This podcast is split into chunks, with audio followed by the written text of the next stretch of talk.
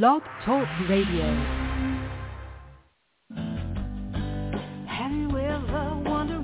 Welcome to Mind Shifters Radio with the Forgiveness Doctor, Dr. Michael Ryce. I'm Jeanie Ryce, your co-host. We also have co-hosts Dr. Tim Hayes and Michelle Bechette. We will share with you the wisdom of the first century Aramaic internal process of forgiveness. We offer tools and support five days a week. We will support you in building a solid foundation within yourself to live in pure love, in Aramaic, Rachma. Michael is the author of the book, Why Is This Happening to Me Again? For more information about the forgiveness process, please visit www.whyagain.org. And now, welcome to the show, Mindshifters Radio.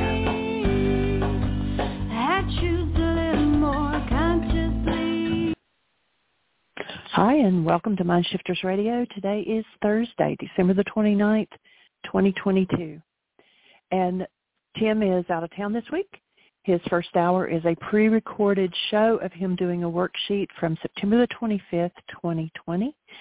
Michael and I will be back with you live for the second hour. Enjoy this pre-recording. Hello and welcome to Mind Shifters Radio. I'm Tim Hayes. I'm your host for the first hour. And today is Friday, September 25th, 2020. As always, we're grateful to everyone who's joining us here today, whether you're listening live or in the archives, as we spend another couple of hours teaching and supporting people in using some of the most powerful, effective, efficient, and accessible tools I've ever encountered.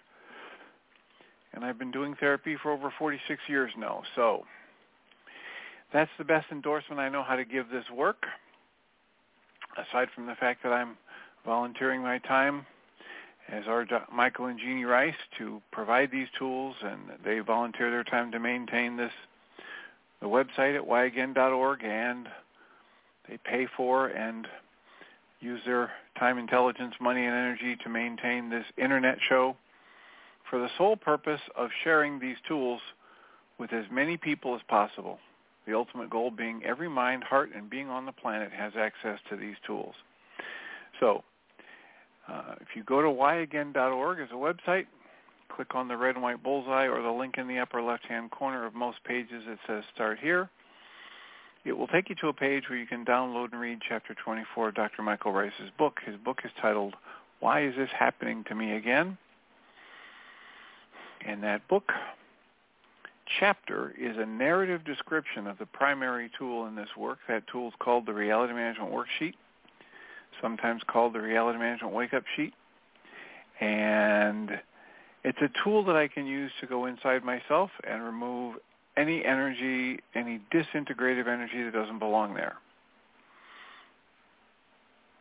So when I learn that my emotions are generated by an internal process, and I step into the 100% responsibility position for every emotion that I experience, then I can take a tool like the Reality Management Worksheet and dismantle the unproductive, the false perceptual energies that have led to me having a negative emotion.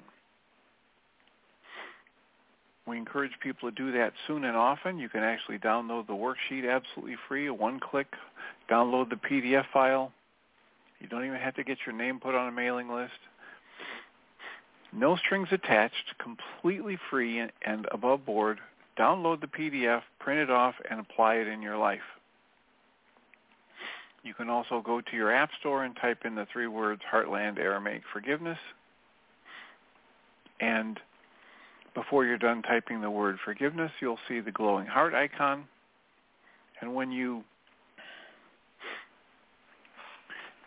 tap on that, it lets you download a completely free and private app that will give you access to this seven-step reality management worksheet, an abbreviated version of that worksheet process, and the Dragon Klingon game, which is a wonderful way to introduce these tools to even younger audiences. And I have several adults who prefer it to the full-blown reality management worksheet as a sometimes as their primary tool and sometimes just as a nice change of pace. So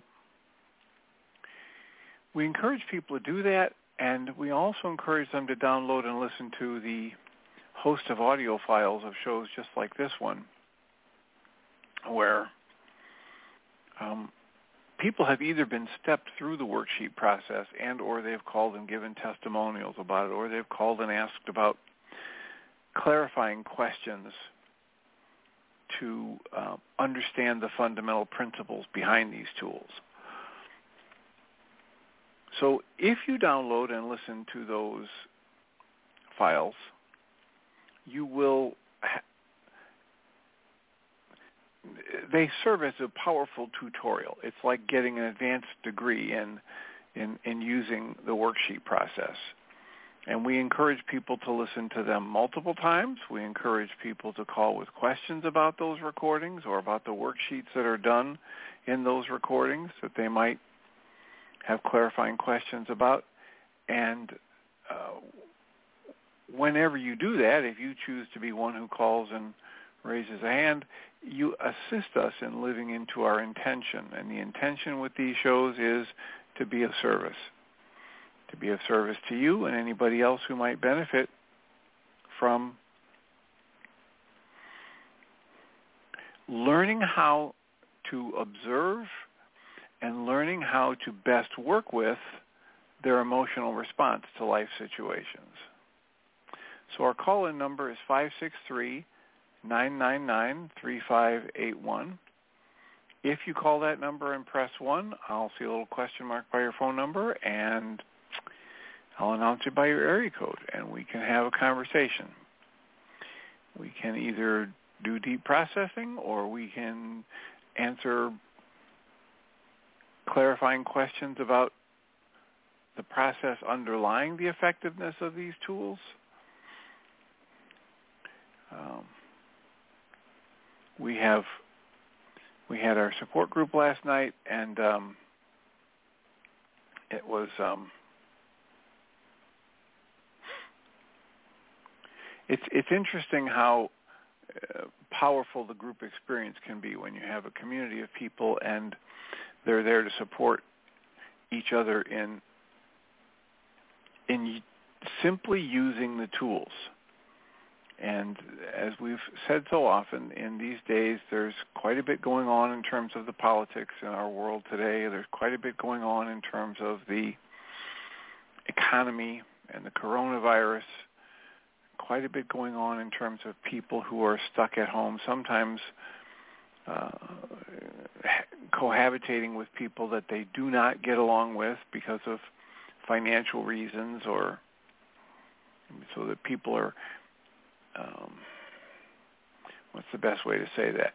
People are left to face many situations that they would prefer to do without whether it's having to do homeschooling for their children or living in a household with someone that they wish they were divorced from or trying to make ends meet without having a job and and risking eviction. So lots and lots of life stressors these days for lots of people simply because of the state of the world and all of the various dynamics that are going on. And truth be told, we don't need any of those dynamics to be going on in order for any one of us to get triggered on any given day. So if you've been triggered recently, if you have upset come up, if you would like to understand how it is that you're choosing an upset when you when you choose an interpretation of a life event that is causing your upset,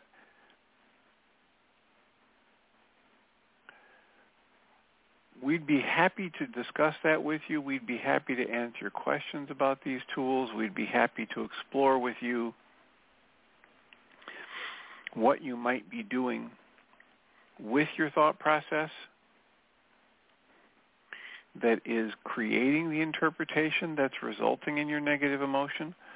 And we like to remind ourselves in this work that every time I'm experiencing a negative emotional state, the most productive use I can make of that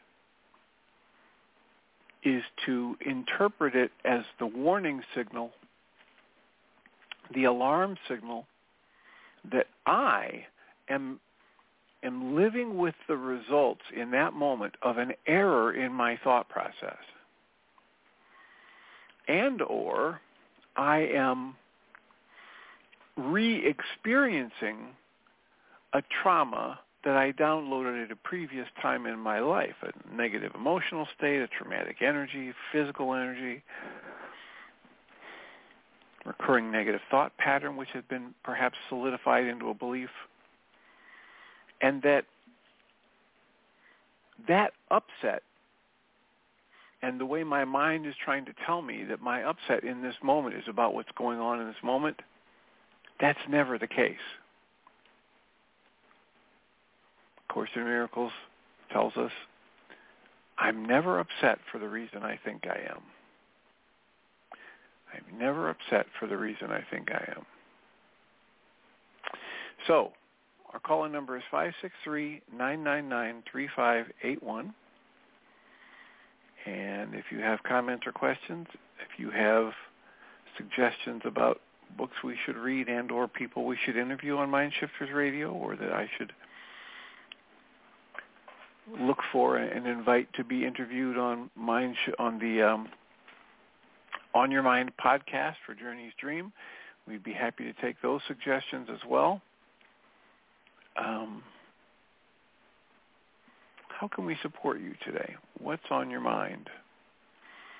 We've had a lot of uh, wonderful processing in the past couple of weeks on this show. We've had people actually uh, work through a worksheet. We've had people do just straight emotional processing like yesterday.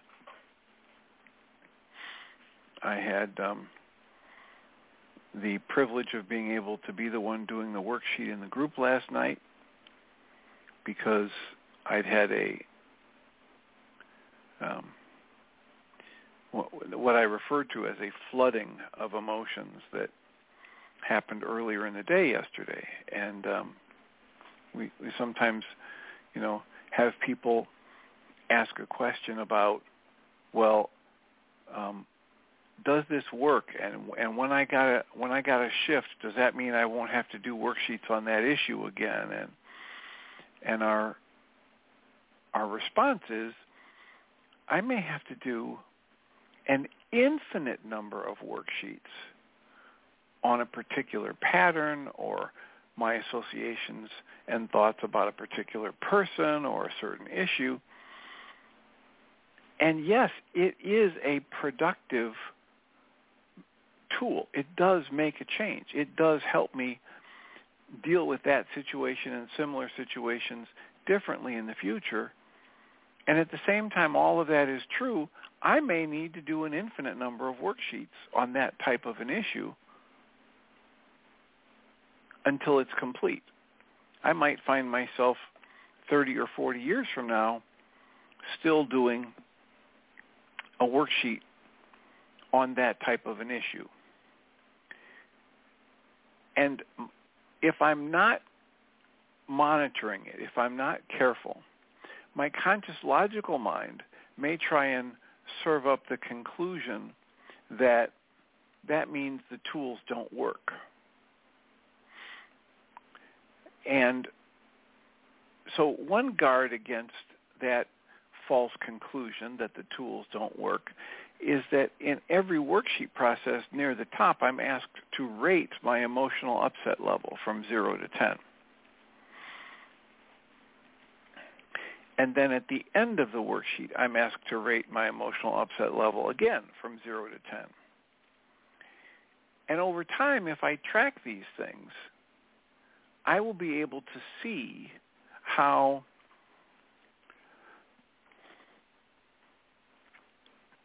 let's say my upset level for a particular issue has been, I say it's 10 out of 10.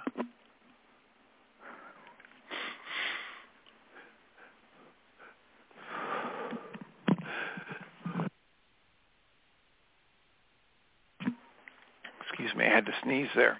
I say it's a 10 out of 10, or I might say it's 118 out of 10. It's, it's way above 10. And so I write that on the worksheet, and I do my worksheet process, and – and and I get some kind of a reduction and upset, and and I might have four or five other worksheets that that come to mind that I can do around that issue or associated issues. And maybe, you know, three or four weeks or three or four years later, I have a very similar situation come up and I get an intense emotion triggered and my mind is likely to try and tell me, well, look, this is ridiculous. You you did, you know, 15 worksheets on this 3 years ago. You should be done with this. But if I'm honest with myself and I rate my upset level, and three years ago my upset level was 118 on, from a score of 0 to 10, and I look at it today, I'm probably going to be at an 8 or a 9 out of 10. Pretty intense, but not off the charts. Taking the time to do the internal assessment work, I can override my conscious logical mind, my ego mind's tendency to believe that these tools don't work. The other thing is I want to understand that as long as I'm still walking around in form, as long as I'm still carrying a body, I'm going to have the potential to be intensely upset. I'm going to be able to choose interpretations and apply them to the neutral life events that I encounter, which interpretations can contain a thought structure that either generates a really intense negative emotion or is very, very similar to, and so it resonates traumatic energy or negative emotions that I had downloaded at an earlier time in my life.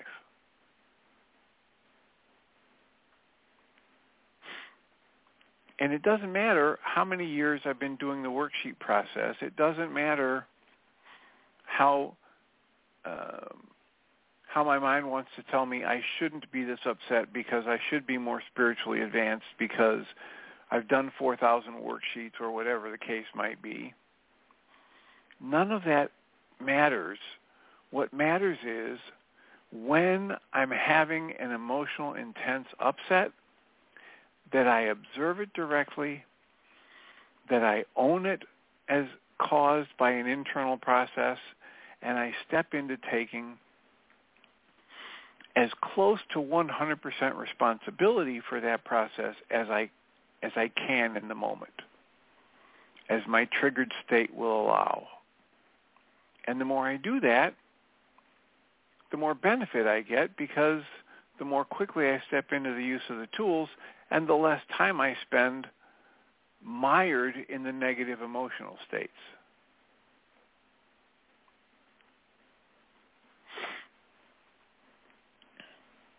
So our call-in number is 563-999-3581. If you call that number and press 1, you can raise a question. You can ask about anything we've talked about in the past nine and a half years. You can talk, you can ask about any of the interviews we've done that we make available for free. You can ask about how to frame out a worksheet for yourself. You can ask about what's transpired in our support groups recently. And we would be happy to entertain those questions and work with you to shine a light, shine the light of awareness on whatever's going on for you. Um, oh, I said I had the um, privilege of being able to be the one doing a worksheet last night. And that's because yesterday morning, um, like 8.30 in the morning, I had received an email. And it's an email from a person that I haven't heard from in over eight years, about eight and a half years.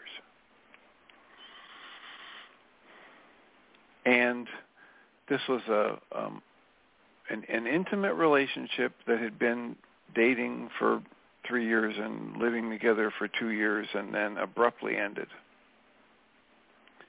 And then for eight years, there was no contact whatsoever and no hint that there would ever be. The, the message coming from the other side of the wall was, don't, don't reach out. Don't have anything to do with me or my family.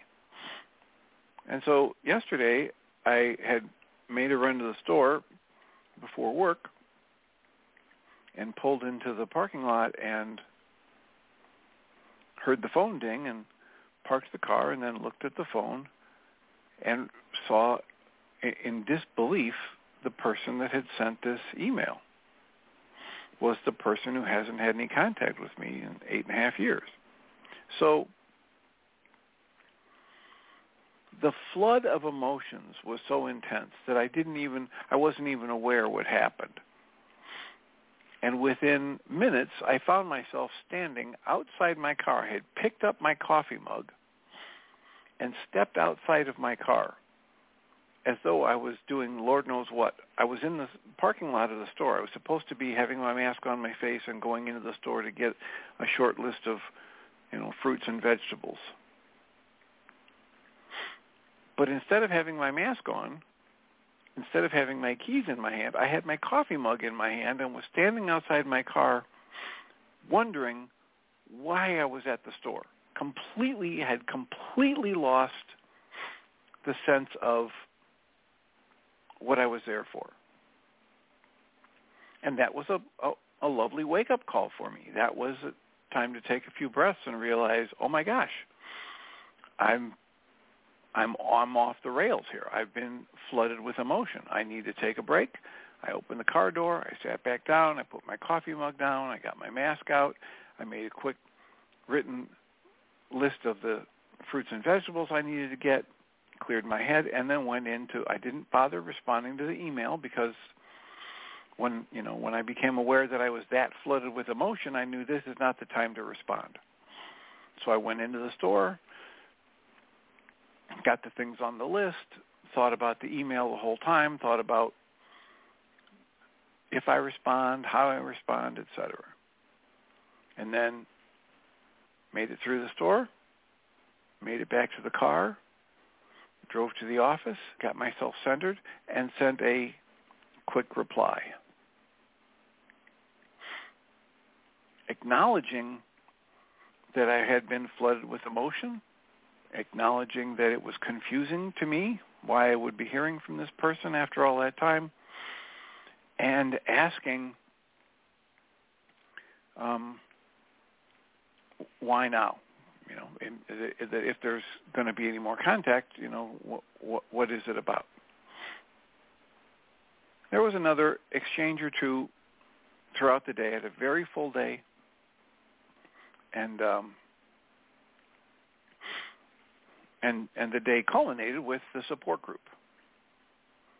And prior to the uh, support group, I had formulated a little bit more lengthy response, but I realized it wasn't uh, uh, appropriate to send it because I hadn't done enough, hadn't done any worksheets yet, and I hadn't done any emotional processing to sort that out. So I just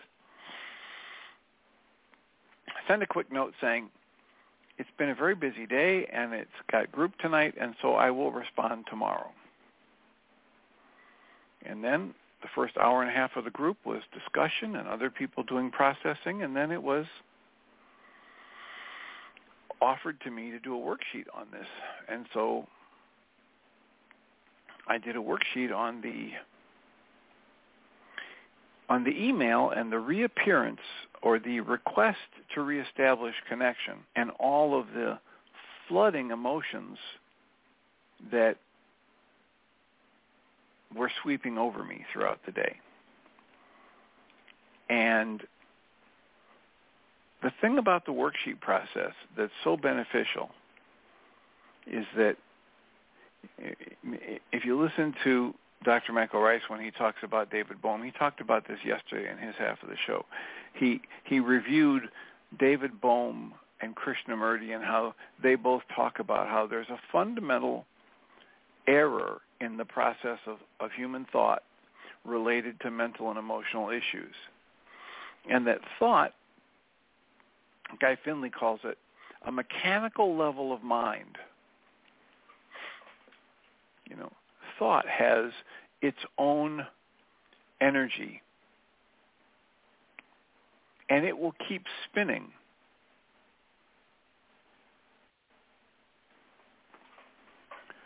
And it has its own momentum. And we think that we're thinking. We believe we're driving that process. When in actuality, it's got its own momentum, continues to spin like a hamster on a wheel. It's strongly influenced by our family and cultural conditioning and our language. You know, Lera uh, Boroditsky has a wonderful talk about how language shapes our perception on TED. And um,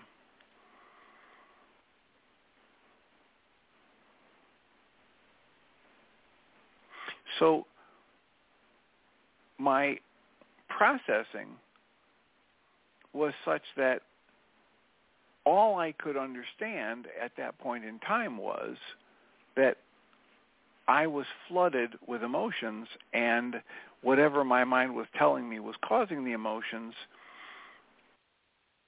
accurate. So the worksheet process spends the first three steps helping me map out the quickly spinning, the effervescent fluidly changing pattern of thoughts and put them down in writing on the worksheet. It has me remind myself of my true nature. It has me continually breathe. It has me specify a word to describe the emotional energy that I'm experiencing. It has me quickly and concisely map out the picture my mind is showing me about who or what did something that was offensive or scary or anger producing. It has me map out what they did and it has me map out the thought that I'm actually using to generate the emotion that motivated me to pick up the worksheet in the first place.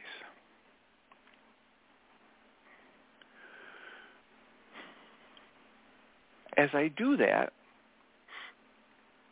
it gets clear what my mind is telling me needs to happen in order for me to have peace or comfort or joy again. That's the goal.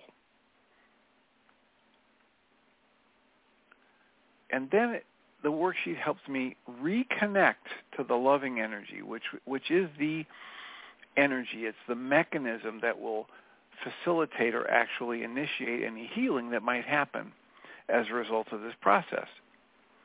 And then as I step into canceling everything my mind tells me needs to happen, I, I step into canceling the thoughts, releasing the thoughts, releasing my attachment to the emotions, releasing my need to be right, canceling the goal and breathing and stepping into a process that has me asking to be shown from some source other than my conscious logical mind some level of insight that in the moment when I'm angry or sad or scared or hurt or frustrated is not visible to me.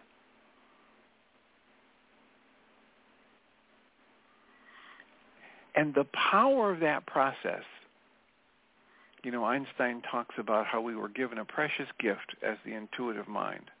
And we were given what Einstein calls a faithful servant, which is the conscious, logical, or rational mind.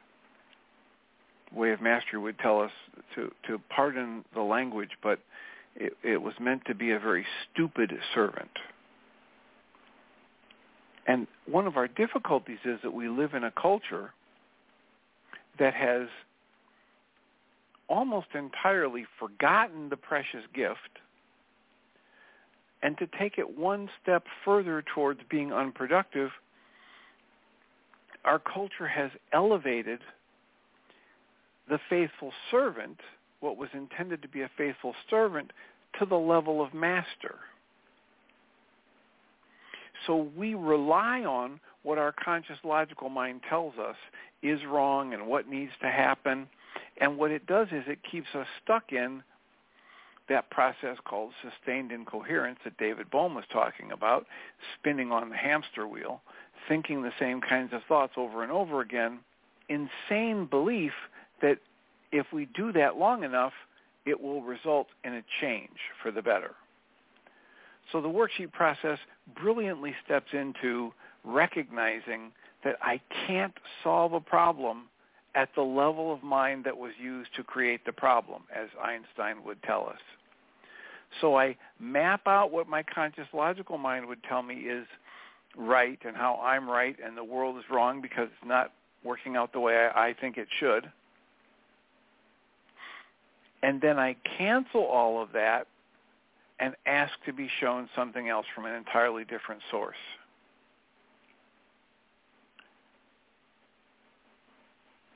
And the power of tapping into the intuitive mind, the power of asking to be shown, cannot be overstated. My personal experience is that while I might do 20 or 30 or 40 worksheets and not feel much of a light bulb moment or a flash of insight, I've done enough of these worksheets, I've engaged this process enough to know if when I keep at it, eventually those lightning bolts, those flashes of insight, those expansive moments of clarity are going to be coming my way. And even when they don't happen, the shift in intensity of the negative emotion benefits me by allowing me to see more clearly and interpret more usefully what's actually going on in the world around me. So I did the worksheet last night in the group. I mapped out the goal, thinking about that current life situation. And as I worked through the worksheet, I had the goal that was something to the effect of I want this other person to respect my boundaries and talk to me about what's important in my life. And somewhere in the process, I don't even remember exactly where it was now. It might have been in the release. It might have been even before I got the release to say I'm canceling my need to be right. And I cancel the goal. But I had this flash of insight that this goal that came out of me that got written on this piece of paper is almost exactly the same goal that I was holding probably about eight years ago related to someone else.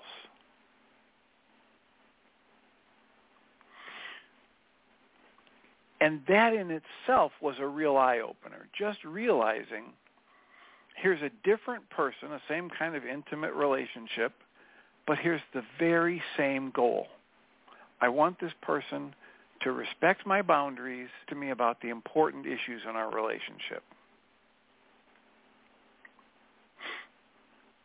Well, for the person who's learned to observe that we create our own experience of life, for the person who's practiced at questioning and asking to be shown, that's a real eye-opener.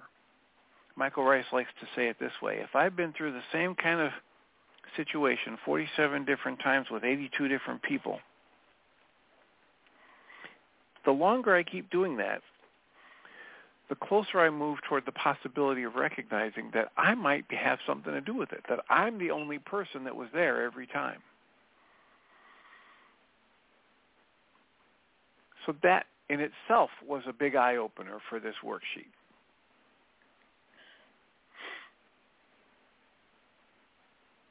and it sparked some tears and emotions. Uh, the the, the um, emotion in this worksheet was sadness. And then when I was breathing and canceling the goal and asking to be shown the hidden parts of my mind, I was shown two very powerful events, one from each of these past relationships, where I heard statements from the other person that resonated this this belief in me that they don't understand me. They're not respecting me, they're not understanding me, and and and for both of them, they they refused to talk about what was really going on, the important things in the relationship.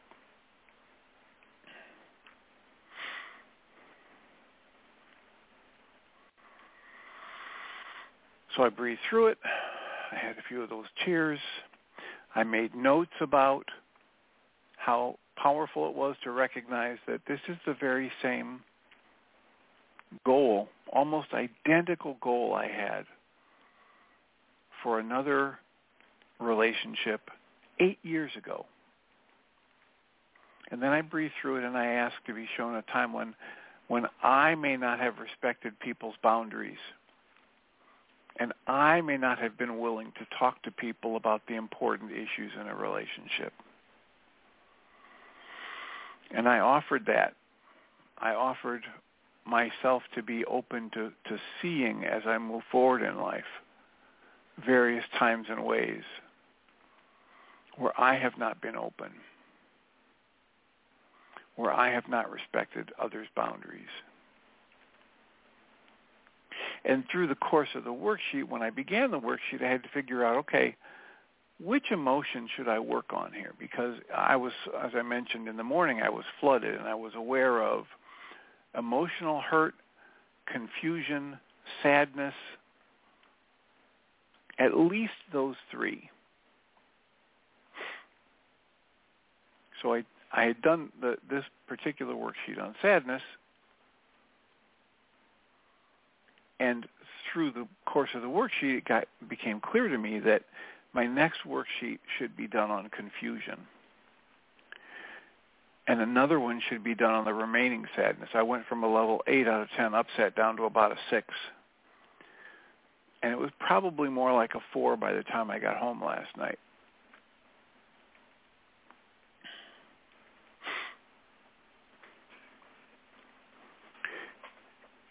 And then I squeezed in one more worksheet before going to bed last night, and I made that the worksheet on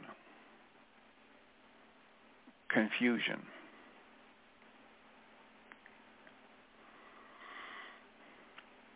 And in that second worksheet, I was down to, um, when I started it, my level of upset and confusion was a 6 out of 10.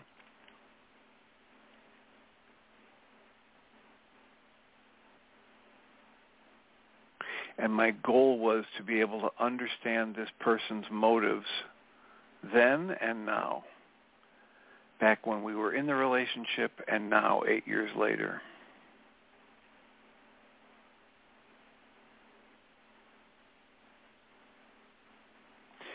And the insight that came at the end of that worksheet was a couple of times in my life where I had felt confusion and moved away from making a difficult choice. And the insight I got from that worksheet was I only use confusion to avoid seeing what my intuition shows me when I don't like what it's showing me. And that that insight was probably a direct result of a discussion we had in the group last night because in the group last night we were talking about boundaries. My definition for boundaries is everything that I say and do that effectively communicates to others what I feel is acceptable and not acceptable. So as we were talking about that, and sometimes when I talk to people about that, they think, "Wow, that's a great idea, and I'm going to do this, and I'm going to say this, and I'm going to demonstrate to people that I can't, I won't put up with this, etc." And what I found myself saying in the group last night was, the difficult thing about boundaries is when I go to effectively communicate to somebody what is acceptable or not acceptable to me, I really need to be okay with whatever they choose to do in response to that. I need to be okay with the consequences of my choices, of my statements. Because sometimes people will say, all right, then I want nothing to do with you.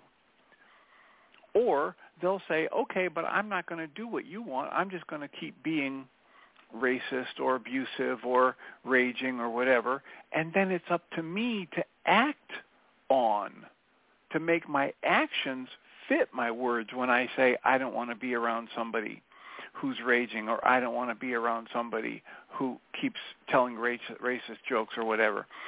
If I'm not willing to follow through and act on what I have said are these things are acceptable and these things are not acceptable to me, then I really shouldn't put it out there. And we had that discussion because there are actual consequences to what I say and do. Well, as a result of that, and then going home later last night and doing a worksheet on the confusion,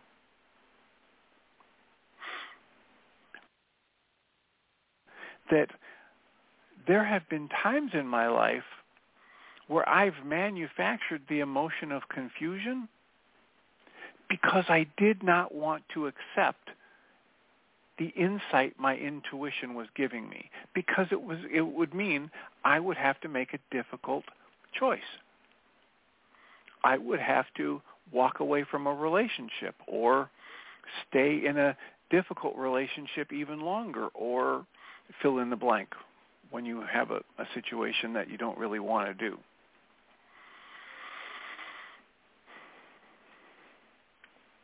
So there's just a, a, an endless wealth of information available to each and every one of us when we are willing to step out of what our conscious logical mind is telling us, especially when it's accompanied by a negative emotional state. And once we step out of the the game of dancing with that conscious logical mind and what it wants to keep telling us and ask to be shown there's an endless wealth of creativity and insight available for every one of us. So I'll take a breath and take a drink of water and ask if anybody has any comments or questions. We have uh, at least 15 minutes left. Area code 563-999-3581. If you press no one when you call that number, we can have a conversation.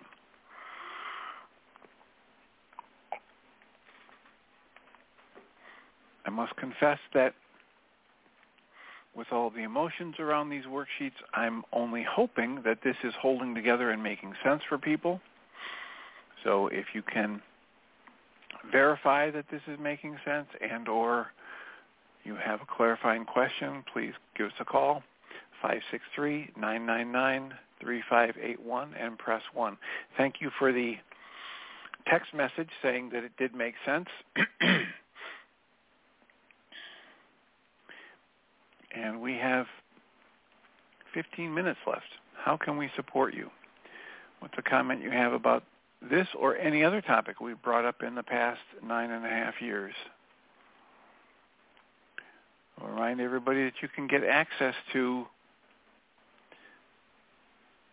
extensive, a fairly extensive list of audio files of shows where people have been stepped through that worksheet process. So you've got the example I just outlined, and you've got at least 10 others from various topics.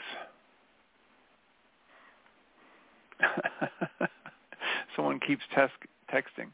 So um, that's that's this is on you for texting. this is on you. This is all about you. Okay, right. That was fabulous. That was fabulous. I'm lying here on the couch with a cat on my stomach, thinking I am in heaven. I am totally in heaven. To be taken into your life like that, you who, who have been a mentor to us, and to have you demonstrate the worksheet from the teacher's point of view and show us that you're you're a student and you always say that. There hasn't been any any confusion about that but it was just great. It was just great. I'm really so i'm just overjoyed to have, have you taken that time and told that. And the business of boundaries though i would love to ask a question about boundaries. I did not understand your definition of boundary. I think of boundaries as staying my, in my own lane and establishing clear edges and um, consulting with myself first uh, to see whether something is comfortable or not, and doing the same for the other, considering that they probably have a lane that they would like to stay in. I've been very wishy-washy about boundaries and have learned some about them from my work with the intervention coach for Alcoholics Anonymous because most families with an addict of any kind in it, ha- most families have boundary issues big time, and we certainly did. Well, so and, anyway, and so you know, it, with all of these things, it's it's a great question, and, and thank you for asking the clarifying question. With all of these things, it's all about the definition. And so I might have a very different definition of it than somebody else, which is why when I bring this up, I give my definition. My definition for boundaries is everything that I say and do that effectively communicates to the people around me about what I think is acceptable and not acceptable. Mm. Good. Yeah. And so you know, sometimes when people think boundaries, they think of a gate or a wall or uh, a room they don't let people in or things they won't share with people or activities they won't do. And that's okay. That's a valid definition. I'm interested in being clear about the definition so that we can have an effective communication. Mm, that's good. So my definition it my definition is everything I say and do which effectively communicates to others what I believe is acceptable and not acceptable. Right. All right. and sometimes people say, wow, that's great. I'm going to start setting boundaries with these people. They're going to know what I think is acceptable and not acceptable. I'm going to say this and I'm going to do that and I'm going to teach these people. right and I say, okay, um, that's very good. That's a good thing to you know have as your uh, goal. And now let me tell you the part of this that most people really don't like. What's that? That is that everything I say and do educates the people around me about what I think is acceptable and not acceptable. And they say, well, what does that mean? I said, well, Take the example of the parent who says hundreds and hundreds of times during the, the raising of their child, truth always. Never lie. Whatever you do, you might get in trouble for doing it, but if you lie, you're going to get in even more trouble. Know the truth, and the truth will set you free, and all of these proclamations. Mm-hmm. And then that child grows up and becomes a teenager. And one day they're at home on the weekend and the phone rings and they pick up the phone and it's their Aunt Betty. And they say, oh, Dad, Aunt Betty, it's Aunt Betty on the phone. And Dad says, tell her I'm not home. And in that one action, the truth that the parent lives by is communicated more powerfully and effectively than all of the hundred times the parent gave lectures about the truth is important. and that one right. action sets a boundary tells the, the, the teenager what the parent really feels about being acceptable and not acceptable. Right. So boundaries, good boundary work with me is for me. It's not about the other person. It's about me making sure what I say lines up with what I do. And so yeah. when I say I don't want to be around people who are hurtful, who are racist, who are misogynist, who are name any category. I don't want to be around people who are the color, you know, blue with purple stripes. It doesn't matter. If those people come around me and I say I don't want to be around you and I just sit there and keep saying I don't want to be around you, I don't want to be, and but I don't move, my words are saying one thing and my actions are saying another. Mm. But when I move away from those people or consciously work to refuse to engage with those people, now my actions are lining up with my words and I'm effectively communicating what I believe is acceptable and not acceptable. And as. I hmm. pointed out earlier in this conversation, I need to be willing the consequences of that. Right. It's going to have consequences. I may have to leave a lucrative job. I may have to give up meeting with um, a, a, a a favored group of friends because maybe they decide to, um, you know, do illicit drugs, and I'm not into those illicit drugs. Or maybe they decide to all have open marriages and share sexual partners, and I'm not into that for myself or my. I need to be willing to accept the consequences of the choices I make and then effectively communicate to the people around me. And if I'm not willing to accept the consequences of those choices, I'm better off not trying to set that that quote boundary, that limit. Because if I say one thing and do another, I break the boundary machine. I destroy my Mhm. credibility. I make it harder for people to believe that I mean what I say.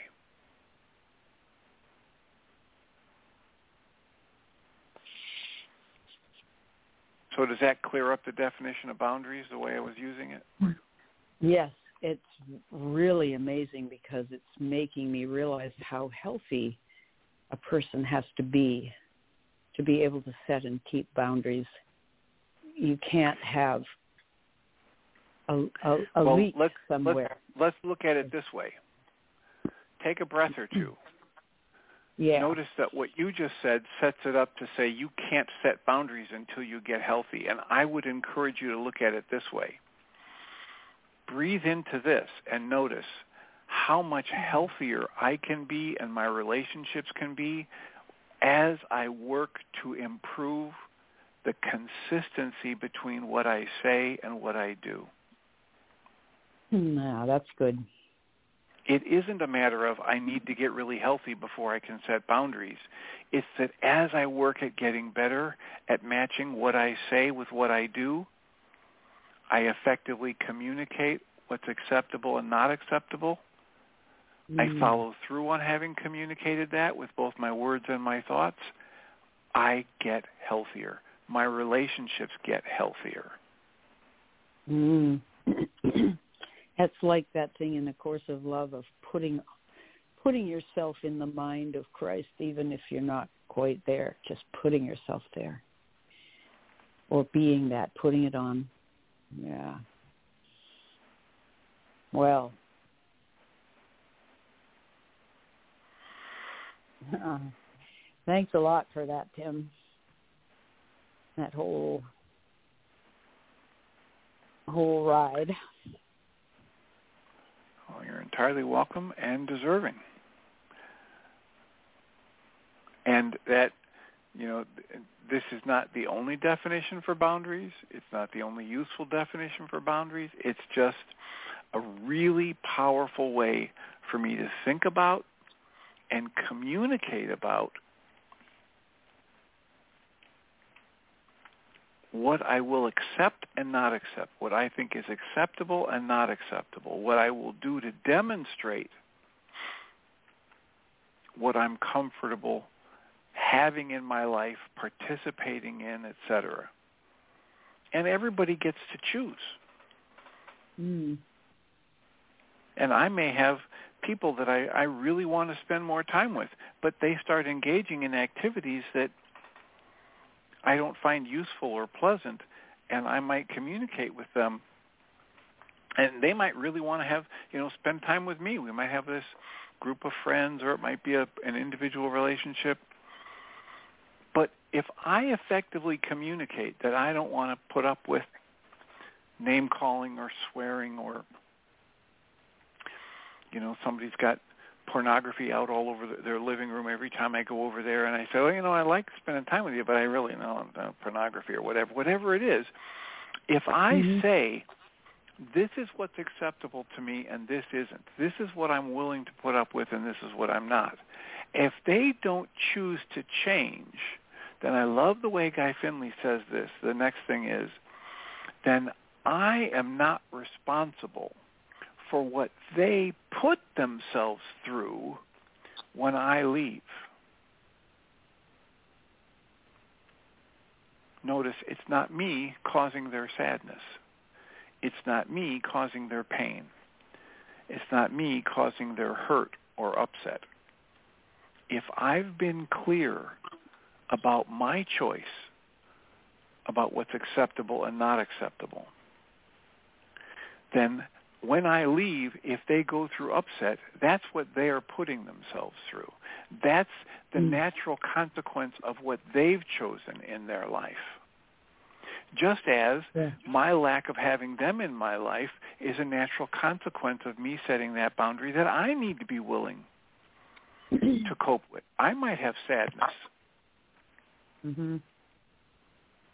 Right? When I was figuring out my, my email responses to this person that I mentioned from yesterday. I had to mm. get clear before I, I hit send on any of those emails because as I set the limits, it's entirely possible this person will go away for another 8 or 10 or 16 years. Right. And I need to be okay with that before mm. I communicate that Otherwise, I set myself up to be more likely to break my own boundaries, to, to go back against what I said was important to me, to act mm. in a mm. way that's not congruent with what I said, and therefore undermine my own credibility.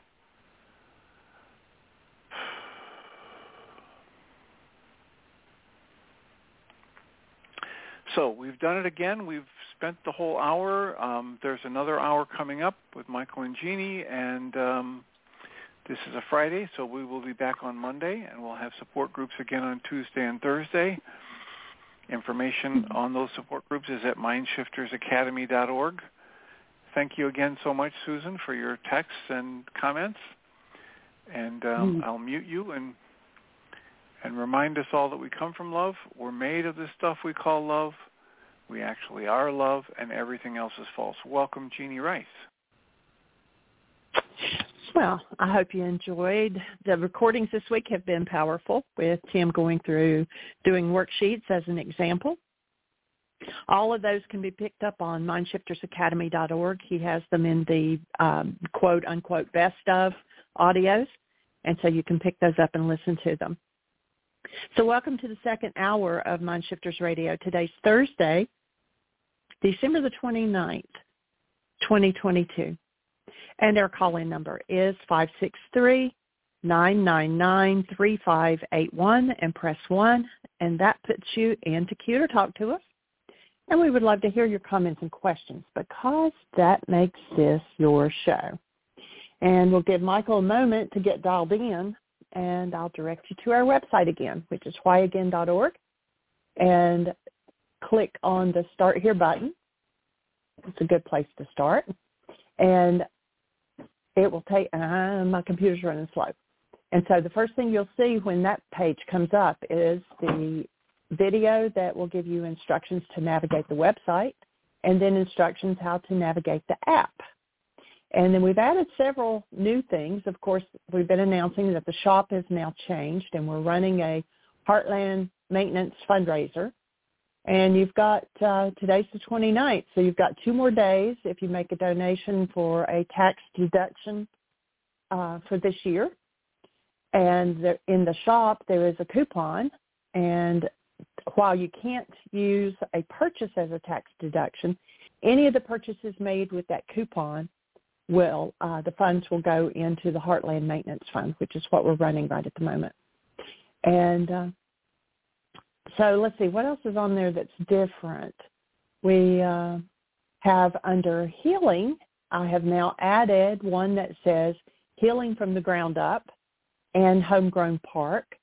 So we've been talking about both of those the last couple of days. So you can click on those and get some more information.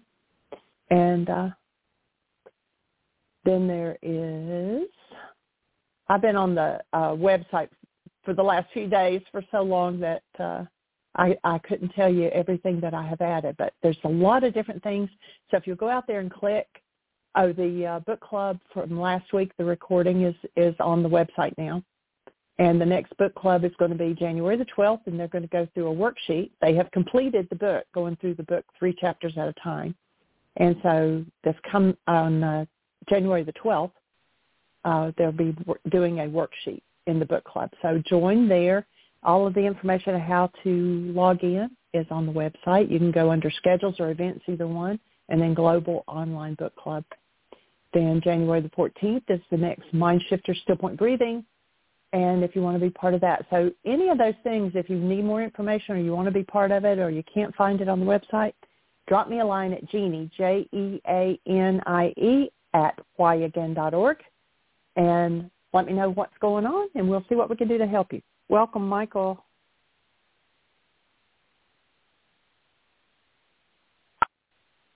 Thank you, dear heart, and welcome everybody.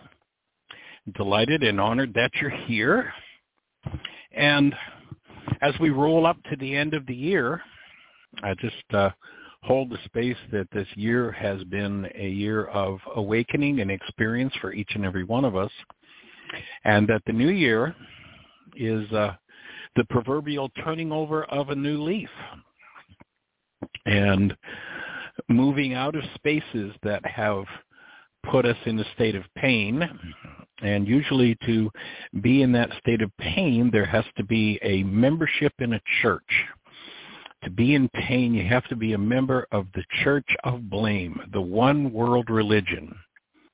Because if you're actually taking responsibility, if you're actually owning what's going on inside of you, then you are able to access what's going on inside of you, as Tim, Tim very uh, clearly uh, explained in the worksheet that he did in that last session.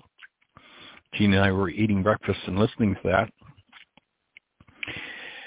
what I hear Tim describing is stepping out of his replicant mind as a creator into conscious relationship with himself. And so I hold the space that each and every one of us can step up to the plate as creators and recognize that we are either creating our lives unconsciously, which means we're creating our lives out of pain, turmoil, trauma, resistance, fear, trepidation, whatever it is,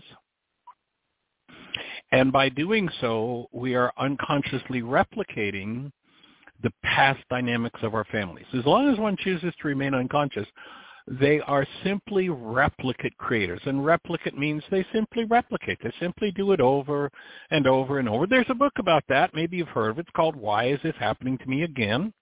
There's a workshop about that, which you might want to if you've listened to it only once or twice, or maybe you've only listened to it 15 times it may be time to listen to it again and recognize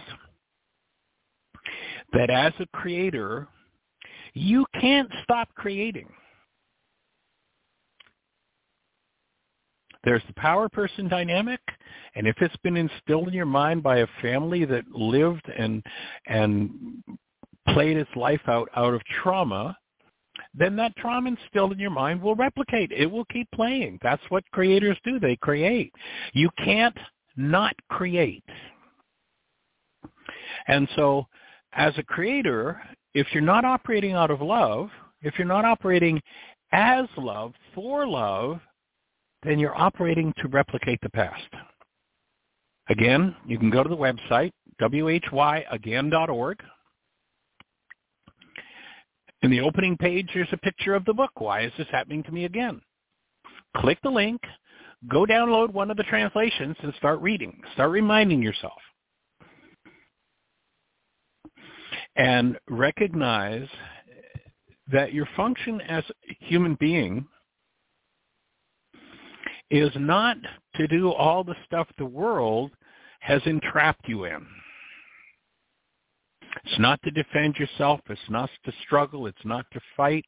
It's not to control. It's not to do any of those things. Is to create consciously, to develop. You know, if you look at our uh, on creating consciously workshop, if you look at our purpose workshop, the primary purpose of a human being is to develop a viable conscious spiritual body. If you have the blessing of severe challenges in your life right now, then my offering would be you've probably been resisting doing the work that it takes to develop this viable conscious spiritual body. So life is coming along with the two by four, upside the head again and saying, pay attention. There's work to be done. The work, you know, it's kind of like if you want to win the Olympic weightlifting championship, you go into the gym and you work out and you work out and you work out and you work out. Now, some people say that's too much work. Well, okay, so so be a replicate creator instead of a conscious creator. If you're blaming someone else, you're expecting someone else to do the work that you have to do. That's the one world religion. You know, there there are a lot of people out there, especially in fundamentalist circles, that are talking about this terror, their terror at this one world religion that's coming. It's a satanic religion. Excuse me? If that's what you believe, you're already a member of that church. The one world religion of blame. 2,000 years ago, a group of the 12 disciples that we know of today and then another group, we're not told exactly how many it is, came together with Yeshua. And in essence, they said, well, what do we, what do we need to do here? What's the job? And Yeshua tells them what the job is. Fully half of the disciples, so it looks like probably about 12 of them, grumbled and moaned and said, too hard a saying, and they left. Too hard a saying. Many believe it's too hard. Oh, I have too much suffering. Oh, there's too much pain. There's too much trauma in the world. Excuse me? There's no trauma in the world. If you're experiencing trauma, the trauma's in you. And in doing the work that it takes, that's the gym you need to go into. You know, I can remember when I was a kid, I used to lift weights. I mean, in high school, man, I lifted weights and I lifted weight and I lifted weights until my muscles burned. And I got to the point where I was fairly good at it. But I'll tell you, I went through a lot of pain to do that. A lot of time, a lot of energy. I mean, I would go into the gym every day after school I don't even remember now how long, but there were a group of us and, and we would work for hours. Do you want a viable conscious spiritual body? Then as you start to do the work of forgiveness, that forgiveness is like the exercise room for developing that spiritual body. And I'd offer, I don't care who you are, I don't care if you're the, you know, the president of the world, or the doctor, the lawyer, or the Indian chief. Your purpose is to develop as love and to function for love in the world. And if you're not doing that, the universe has got a two by four for you. As you consciously, purposely step into doing that work, you will remove the energetic dynamics that feel like the universe is hitting you with a two by four, and you'll realize you're doing it to yourself. And if if you spend a lifetime and you come from a thousand generations of self abusers, then it's going to take significant work. It can be done. I remember working with one woman. Actually, I didn't work with her directly. A friend of hers had done my work for several years, and this woman had gone to the doctor. She was sick. The doctors did all the tests, the exa- and they and they threw their hands up and said, "I don't know what to do. You're dying, and I don't know why, and there's nothing I can do about it." So she went home and laid on the couch to die. She was in such pain and trauma. Her friend, my student, had a set of my videos and took them over to her. And this woman is laying on the couch with couch with the diagnosis that you're dying and there's nothing the medical profession can do. And she just watched videos. She didn't do work. She, she didn't lift a pen, but she simply exposed herself to the thinking, which is one of the purposes of this radio show, to create a space where anybody can come any time of the day or night and get support for thinking differently than the disease efforts of the world. And I don't remember now, this goes back, this is probably 30 years ago. I don't even remember this woman's name. She was out out west. She was out in, I think, Coeur d'Alene, Idaho, if I remember correctly. I don't remember exactly what the time frame was, but she just laid on the couch dying watching these videos, and all of a sudden, she had a turnaround. And she went back to the doctor, and the doctor said, I don't know what happened, but you're going to be okay. Now, my offering is what she did was she changed her mind. Now, since then, we've developed and refined the tools that can accelerate the process.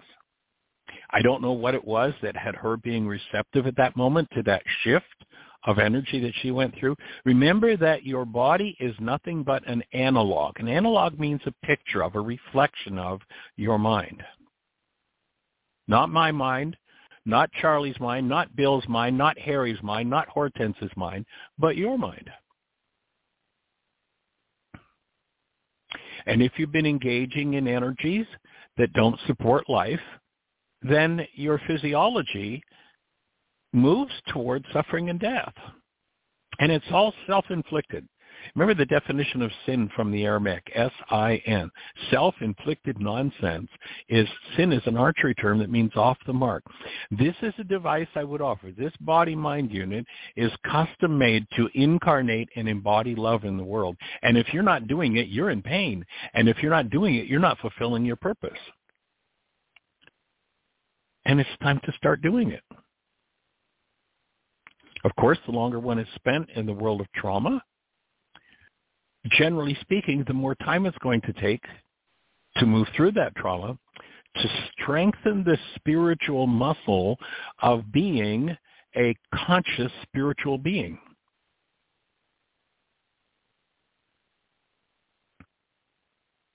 There is what we call the mind of the body, carbon-based memory. Remember that every energy that comes to you is registered holographically in every cell in your structure, including the sperm and the egg. It's all energy. And if you were to conceive a child tomorrow, that child would have in its structure every thought you've ever thought, every feeling you've ever felt, every reality you've ever engaged in, as it would have the same of your partner. As you and I have of our parents and there before them. So many of the things that you may end up having to deal with that will be your lifting of weights, your exercise routine, will be freeing yourself from those energetic patterns.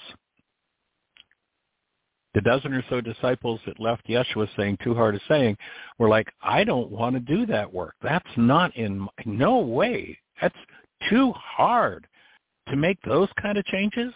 Well, you know, I guess if that's what you believe. But there is a technology, there is a set of tools with which you can systematically, consciously, consistently, and persistently undo the past. You can't undo the past as long as you're blaming the present.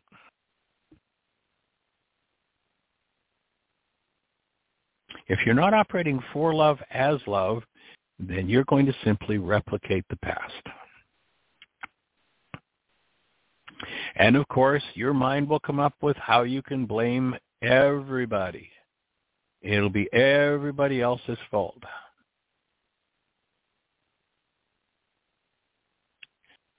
The objective of this work is to loose you from your mind and its construct based in any form of hostility or fear.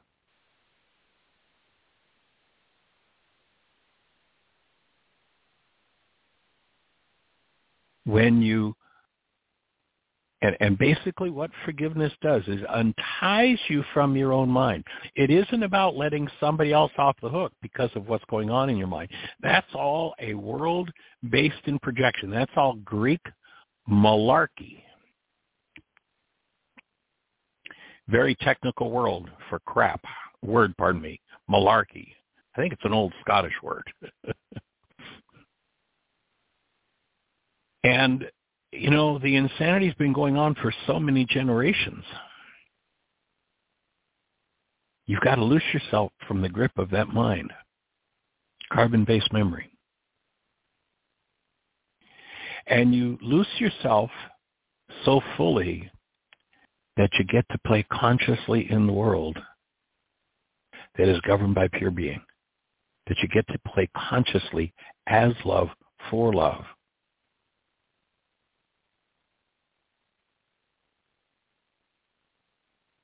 That is, you get to face all of your sin. And again, don't go Greek on me, please. Oh, sin, that awful evil thing I've done, I'm a sinner. No, you're not. It's a lie.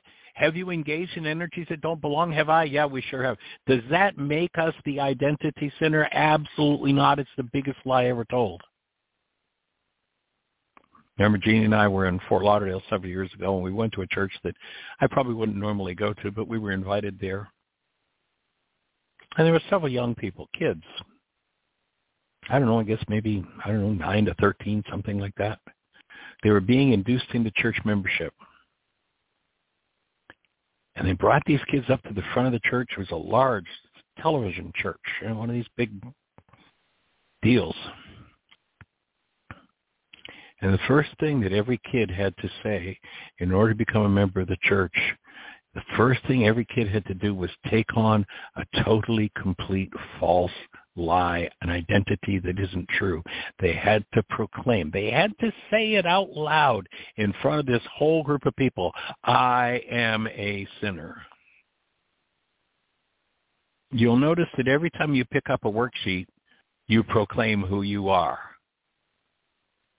I, Michael, who am love, quote unquote, sinned in that sense? Yes, each of us is engaged in energies that don't belong.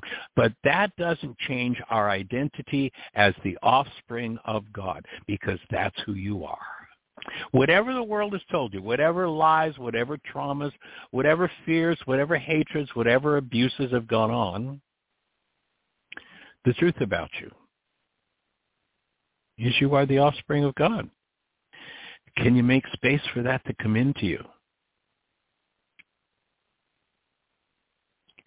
You know, I've had visuals where I've, you know, sort of been able to conceive of this mind of the body that sometimes we're glued to, that we believe with all of our might. And, you know, I've, I've used the visual for me personally of imagining that that mind right at the top of my structure is like a cork. Imagine that that cork, that mind with all of its drama and trauma and its past and its generations, imagine that mind, the cork is coming a little bit loose. And as it does, you're just inviting the creator to leak in the presence of love. Just let that opening happen and let that energy of love leak into every cell of your structure.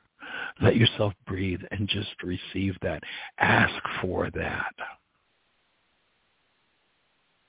I'm ready to have this truth of the presence of love that I am, the being that I am. I'm ready to have that bypass what this cork in my the top of my structure is holding on to. I'm willing to loose that cork and just allow that presence of love to permeate every cell in my structure. And as it permeates every cell in my structure, it begins to displace everything that never belonged, begins to weaken and transmute. If you're not familiar with the concept of transmutation, you put a seed in the ground. That seed has a program in it. And when water comes and soaks away the inhibitors, the enzyme inhibitors that keep the enzymes from becoming activated, the enzymes in the seed become activated and the program there starts to unfold, transmutes. It changes things from one form into the other. So here's this seed. Imagine the enzyme inhibitors have been soaked away. There's enough water for the enzyme inhibitors to be removed. And the program begins to unfold, the program of transmutation. In other words, the seed absorbs water and with it minerals and nutrients, phytochemicals, it absorbs the heat from the soil. And there's a food supply within that seed that feeds its growth and it begins to grow and a little white point sticks up through the earth. And the next level of transmutation occurs. It's called photosynthesis. And that little white coming out, out of the earth from the seed receives sunlight and according to the structure within the seed, you know, if you want corn, you're going to have to plant a corn seed. You can't plant a tomato. If you plant a tomato seed, that little white shoot that comes up starts to absorb sunlight and photosynthesizes. It begins to take the water that came in, the nutrients that came in, the sunlight, and transmutes them and begins to expand this stem that's going to take all of those ingredients and transmute them, change them into something else. And guess what? In about 90 days or so, maybe 120, you're going to be holding a pound and a quarter tomato. We got to do this this summer. It was awesome. We've been really nurturing the soil here. And and literally we got to hold one one picture where I, I posted a picture of Aria holding one of these tomatoes and it's almost as big as her face. A tomato like I've never tasted before. All the ingredients were there and I mean, I haven't tasted a tomato like this in 40 years. And it's all a product of transmutation. Water came in. How does water turn into a tomato? Sun. How does sunlight turn into a tomato?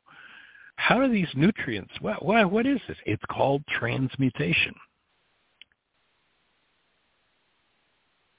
The primary, one of the primary laws of the universe, and this kind of sounds a little strange, but just go with me.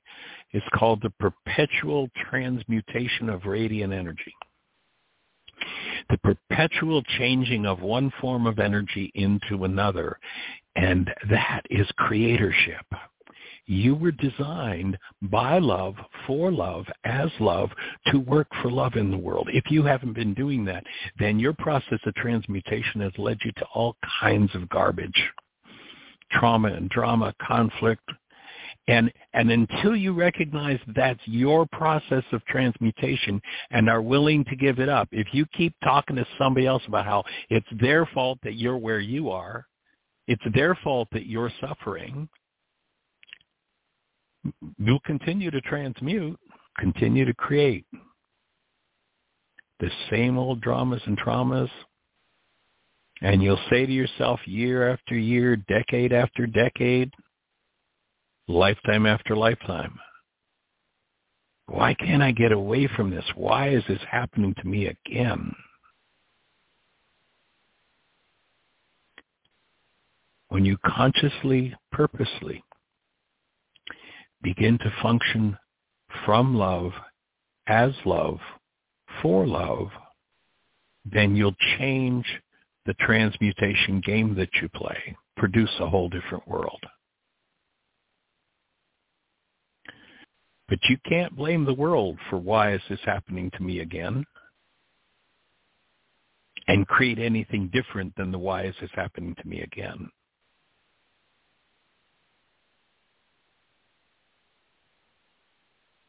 You can't point the finger and blame everybody else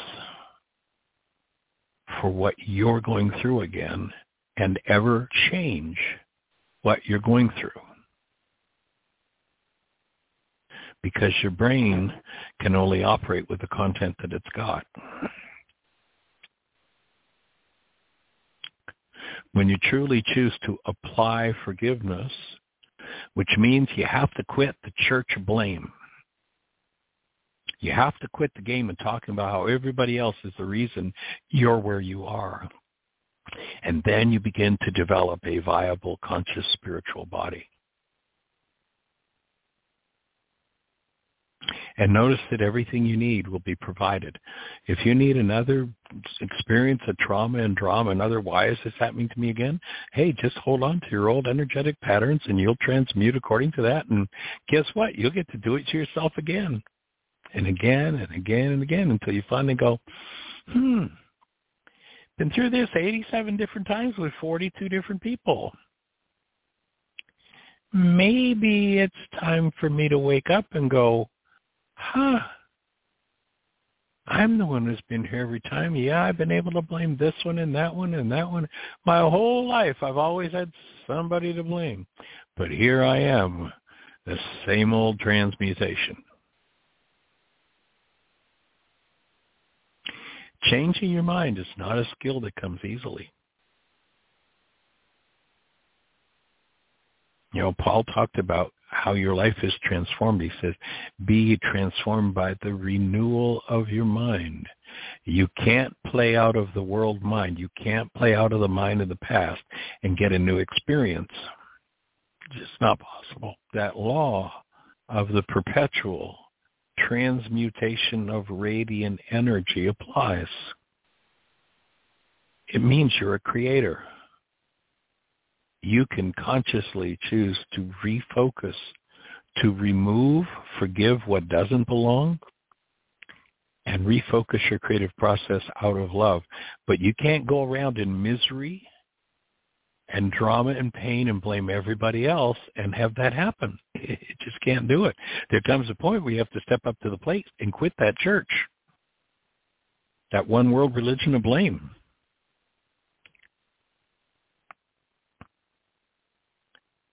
And when you do, you then get to write the program. You know, the tomato has a program in it tomato program, if we were to read it, would sort of say something like, okay, we take a little bit of water, we take a few minerals, we take a little sunshine, and we got the warmth of the sun and the and then we're going to build ourselves a tomato.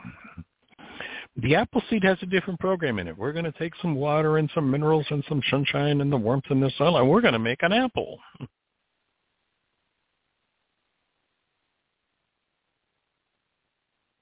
And the human either replicates the we're going to make from the past and blames somebody else for it, or steps up to the plate and says, hmm, I think I'll weaken the frequencies from the past that have been running my transmutation process. I think I'll forgive, and I think I'll get conscious in my spiritual body and whenever I am tempted to fall from grace, to fall from my role as the created essence of love, whenever I'm tempted to go back to the old mind and get sucked into its pain and its trauma and drama again and start to replicate, I say, stop.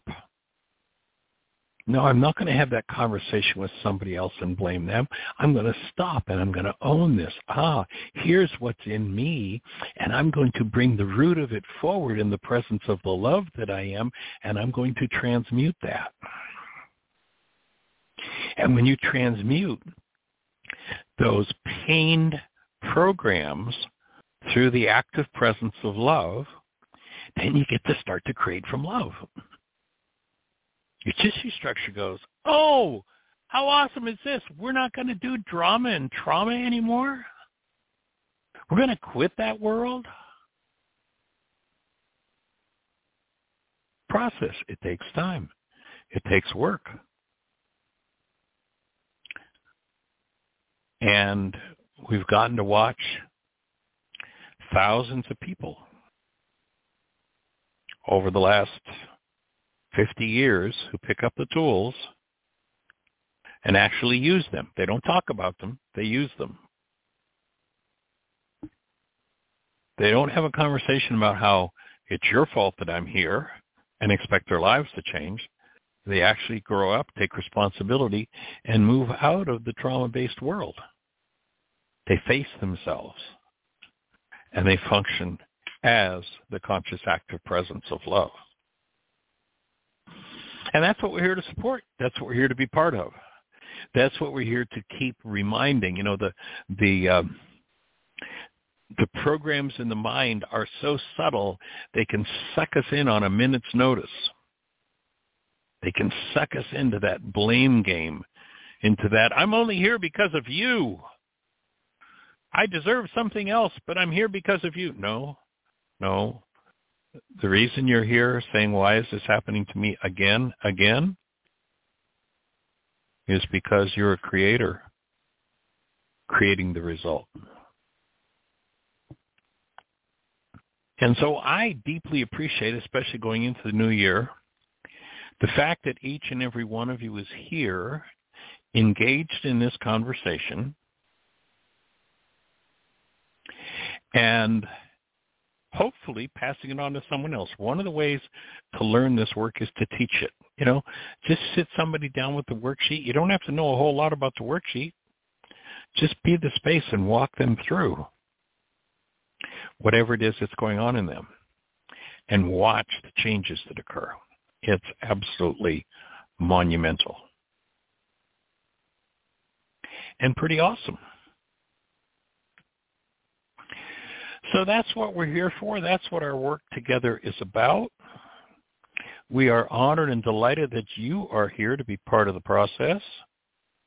And if you're out there in listener land, perhaps stuck in why is this happening to me again, then our purpose is to have a conversation with you and support you in recognizing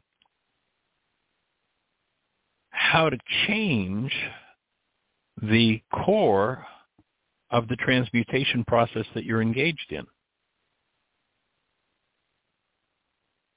How to change the why is this happening to me again experience into something new. And, you know, to develop the skills and refine your skills at really truly functioning as conscious, active, present love to function as you're designed to function. So we're here to support you. We're here to be part of your process. And the, the, the beautiful benefit of that is that at the same time, we get to learn it on a whole new level each time. You have a hand up. Which is really quite an amazing system.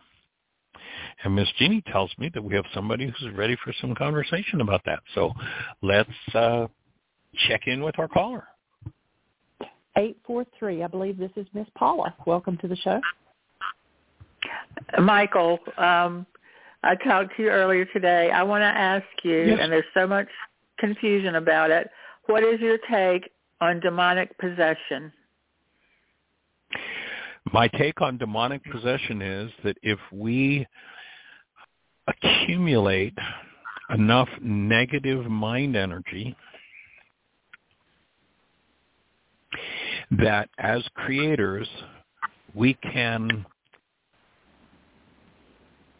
tie into the belief of something's possessing me so deeply that we formulate, just like we formulated image. You know, Yeshua talks about how in order for you to live, you've got to die. We've created a whole false self based on these energies of hostility and fear, and that's who most people think they are. And Yeshua says that self has to go. That self ultimately has to be released, has to be forgiven. So we can form this self that isn't. Remember when I was a kid, I had a a record, a 33 LP record that I used to listen to over and over and over again, and it was a story about the bear that wasn't. Most people function out of a fear and hostility false self that replaces the truth of their created essence, which is love. And that's an entity. That's being pos- demonic possession. And we can formulate that into any kind of entity that we unconsciously can generate within us. Our objective here is to remove those energetic patterns so that the what we could call the demon self, or we we called in this work the non-being mind, the non-being self, the self based in hostility or fear, just loses its grip. And all it is is our own thoughts that show up in our minds as the picture we look at with our eyes in the mirror, and we think that that self is who we are. And it's not. And so the same tool applies as with any other negative mind energy is you apply forgiveness, bring that false either the self, the demon self, we could say the self based in hostility or fear, or we can project it into, you know, all sorts of crazy things. You know, if you look at Dante's Inferno, I think that Dante's Inferno is probably one of the greatest atrocities ever done to human beings because it gave them a way to visualize all these horrible things that were outside of them, that they had nothing to do with and they could blame. But is there some kind of evil creature that gets into your mind and takes you over? No. No, that's all a projection. But we can make of ourselves the evil creature and be possessed by a self that rages, that guilts itself, that lives in fear and hatred and vengeance and all sorts of things. And you get rid of that demon, so to speak, the same way as you forgive anything else. Thought by thought by thought, you dissolve those and, and again that's like the exercise room. That's like going into the gym. That's how you strengthen the spiritual muscle. The truth of who you are. Does that make sense? Yeah but i'm i'm just so overwhelmed right now with everything going on. But yeah that it makes sense. So so here's what you do you recognize that here I am in the middle of my muddle and I have work to do. And then you just take care of yourself, get gentle with yourself, recognize there's work to do, and you step up to the plate and you do your work. Now, you know, sometimes what, one of the ways that people will set themselves up for failure is, oh, okay, I got it. I'm going to fix all this by tomorrow afternoon. You ain't going to fix it by tomorrow afternoon. And you're not going to fix it by, you know, December 31st of 2023 or 24 or 25 or 26 or 27 or 28. But what you're going to do is you're going to acquire the skill of loosing your mind, your generational mind, from the hostilities and fears that have been implanted and practiced in your bloodline just like it was in mine and just like it has been in virtually everybody else's. And you're going to deal with those things and you're going to remove them. You know, we just finished watching, um, or, or we're in the process of watching a series on Netflix called The, the, the Crown. And it's a very intimate look at the royal family in England. It's a, it's a long series. I don't know. I think we've watched, I don't know, how many, are we in the eighth season or something, Jeanie? You know, it, it, it, it was interesting. Last night's session, just kind of it's getting close to the end of the series, and it, it does a summation of so many different lives in the royal family. And you know, it's interesting. Here, these people most look up to them and go, "Wow, the royal family! They've got the yacht, like beyond anything anybody's got. They've got the palaces, the the money, the the paintings, the beautiful furniture, the beautiful spaces, and they are some of the most miserable people I have ever seen. Some of the most traumatized children and parents and generational fear and abuse that's been passed on and passed out to, to each of them for generations. And when we try to create rather than fulfill our real function, to recognize ourselves as love, to create from love, create for the presence of love in the world. When we try to get stuff to make ourselves happy, we move deeper and deeper and deeper. And just watching this series to me has just taught me just how, you know, I mean, they got all the money you can imagine. They got the power. And they're trying to get something from the world because the world must have what they want, and that's what most everybody's doing. And if the world could only change, then I'd have what I want. Then I'd. They got it all. Everything that everybody would ever look at and say, "Boy, if I had that, would I ever be happy?" No, you wouldn't. You'd be this, you know, and I'm talking to myself and anybody else. You'd be the same if you're in misery. You'd be the same miserable self with a bunch of stuff. it's like the stuff doesn't, you know, the mind plays this game, this projection of, oh, if only I had that, then I could be happy. You watch young people. Oh, if only I finished school. If only I had the great job. If only I had the promotion. If only I had the savings certificates. If only I had the gold. If I, then, then, if I had the family, if I had the children, then I could be happy. And it's all a pile of crap. People trying to create out of their hostility or fear simply create more hostility or fear, and they hold on to the projection that something outside of them, if it would just change, then I could be happy. Excuse me. Until you discover who you are. First line in the worksheet. I, Paula, who am love.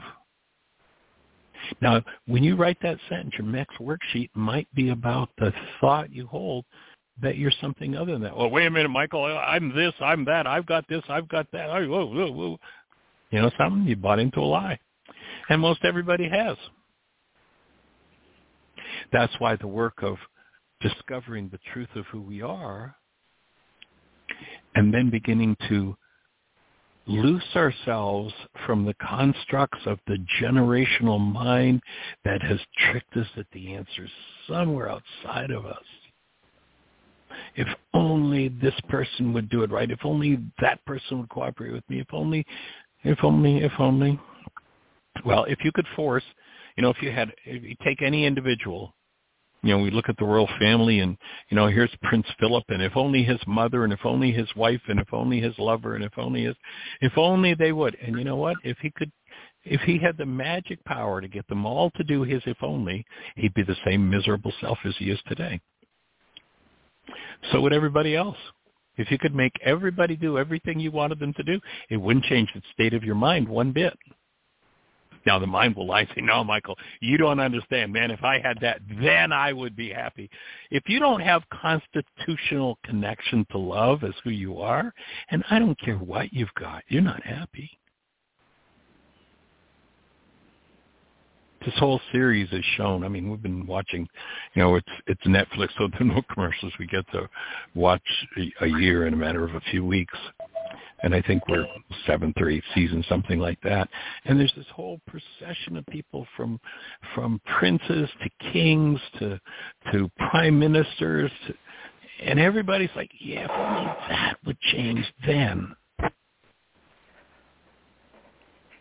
If only I would forgive every piece of mind energy within me that creates my unhappiness, my diseases, if I would alleviate my tissue structure from that, then I would function as love and my seedling, my apple tree, my tomato plant, my body, would start to give fruit to what I am, which is love. And if something else, else possesses me, and most of the world is possessed, that's part of the one world religion of blame. Is everybody who's a part of it is demon possessed and they think the demon's out there. Step by step, with forgiveness, you weaken the hold that those demons have on you. And when they no longer have a hold, you discover, oh my God, oh, this is who I am. And then you start to consciously create your life from that space. So that's where we're heading. That's the objective of everything we're doing.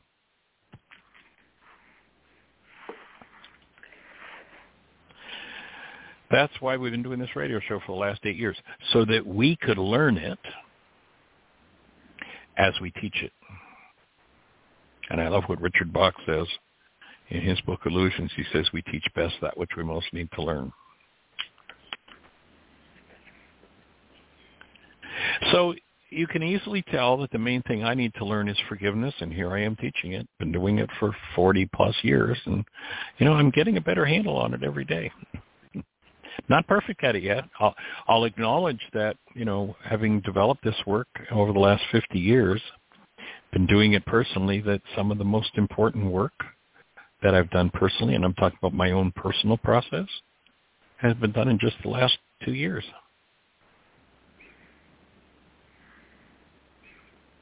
So I can assure you that 50 years from now, you'll still be doing your work. But I'll tell you what, you won't be living in the same world as you are today. You won't even know what that world looked like 50 years from now. So Paula, did that answer your question?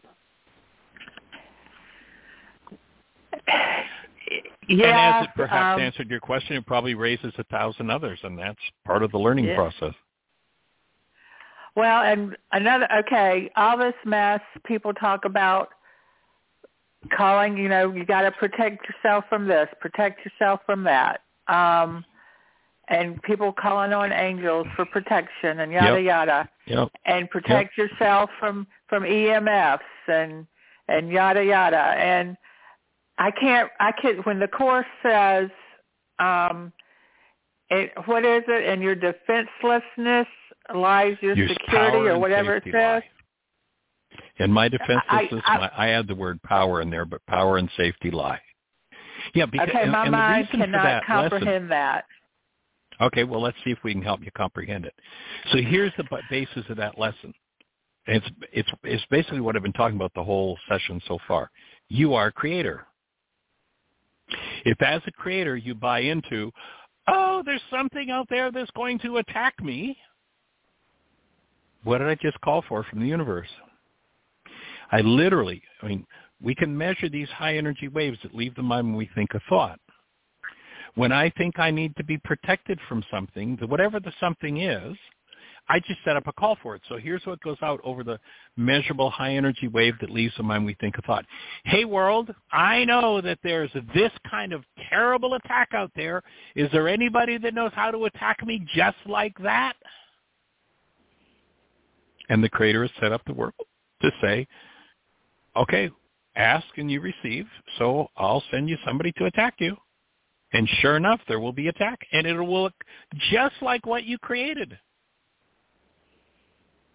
And when you forgive that, and you go, oh, I don't need to be protected. I need to function as love, for love, and reflect who I am in the world. Then the person who yesterday would have responded, in fact, maybe is right at your front door right this minute, ready with the gun to attack you, change that energy in you, and you let go of the need for that attack, creator.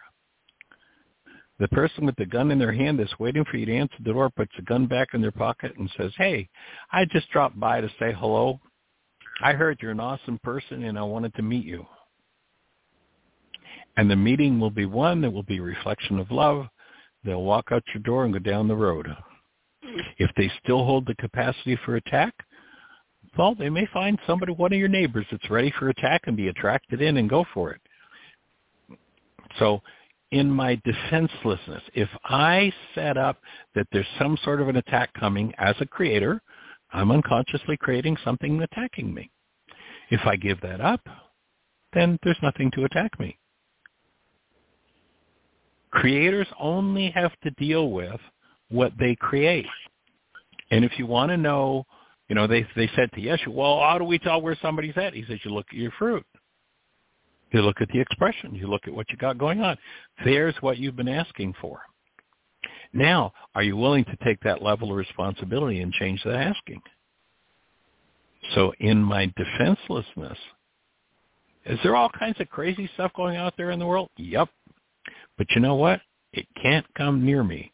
Job gave us a really, really powerful example. If you read the whole book of Job, but I mean, the stuff that happened to him was horrible, horrific. But if you remember, one of his conclusions was finally, you remember that Job started out with a, a fear. When they tell us in the book of Job that he was a good, uprighteous man, but he had a fear. Do you remember what his fear was?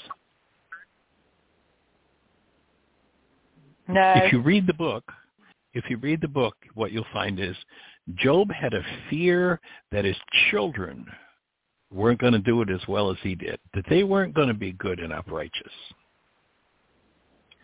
And then one of his conclusions, as you read through the book of Job, the whole story is about his healing process. What you know, I mean, he loses everything. Everything's gone. He's covered in boils. He's in pain. He loses his family. He loses his wealth. Everything's gone. And he finally comes to the conclusion, oh, that which I feared most has come upon me. Job discovered, oh my God, I'm a creator and I set all this crap up. So I think I'll just return to being a creator as love and everything and more is restored to him. That's the story of Job. So if I buy into a world of fear, then I get to play with all the attack going, all the attack that's possible. And when I give it up, I change the game. There are no innocent victims. They're only volunteers. And guess how you volunteer to be attacked?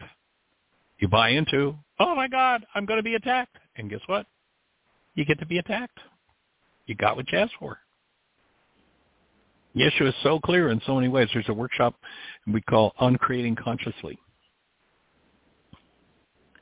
And in the workshop On Creating Consciously, we look at how this creative process works. And we can create the good, the bad, and the ugly. What do you hold in your mind? What do you hold resonating within your structure? Your fruit will tell you. If you look at your world and your body, it'll tell you exactly what you've been holding on to. Are you attached to that? Are you willing to face and forgive that? If you're willing to face and forgive it, then the whole game will change. If you're not, then the game will stay the same, and you'll get to write the book. Why is this happening to me again?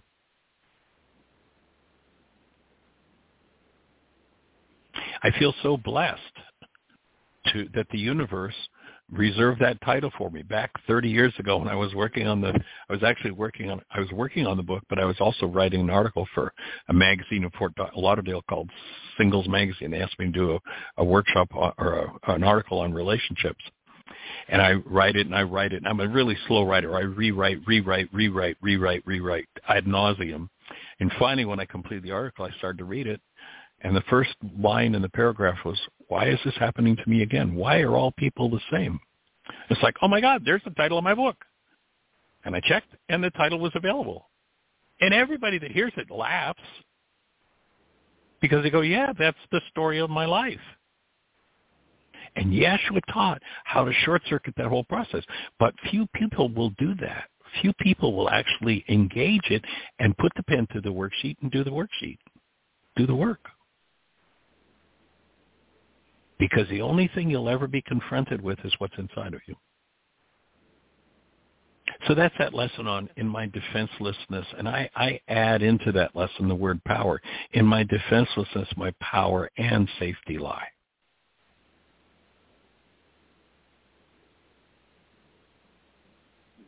Giving up a whole world. There, there's another line from the Course of Miracles that you must recognize that what is powerful enough to create a world can let it go.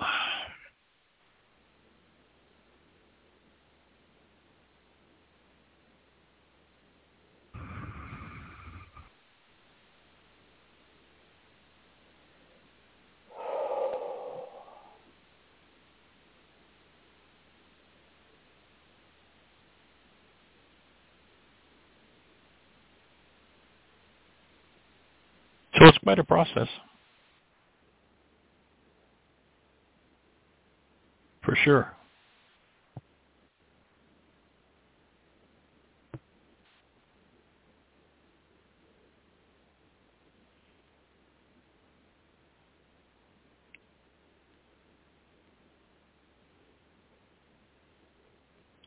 Does that fit? Make sense?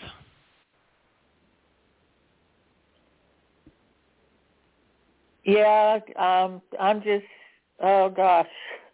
Ugh. There's a lot of work to be done, isn't there? I'm with you. I understand. As I say, I've done for me on on a personal level with my own personal process work. The most important aspects of it I've done over the last two years.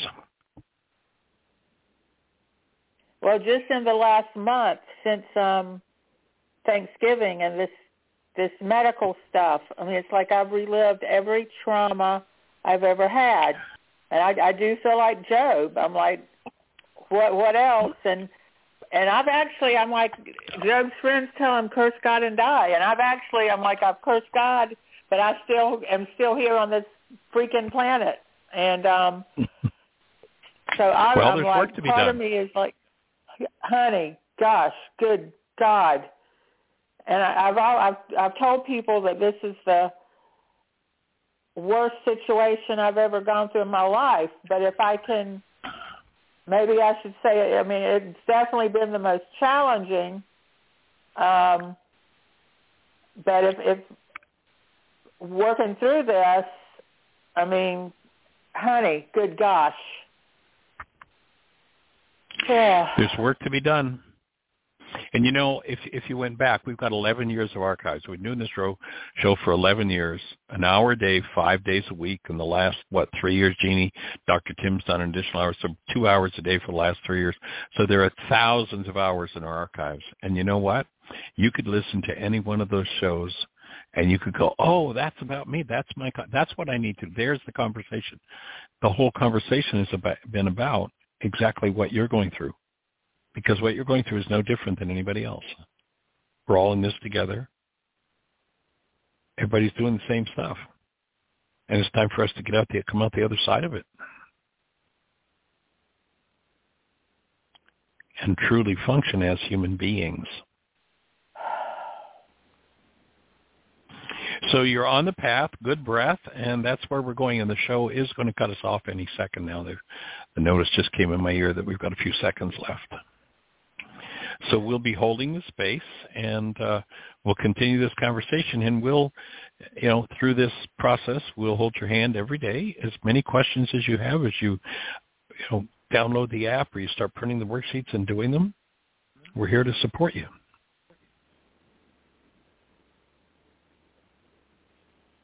So I breathe with you. I extend love in your direction and hold you in our hearts. And as I say, the show is going to cut us off any second. So just know we're holding the space.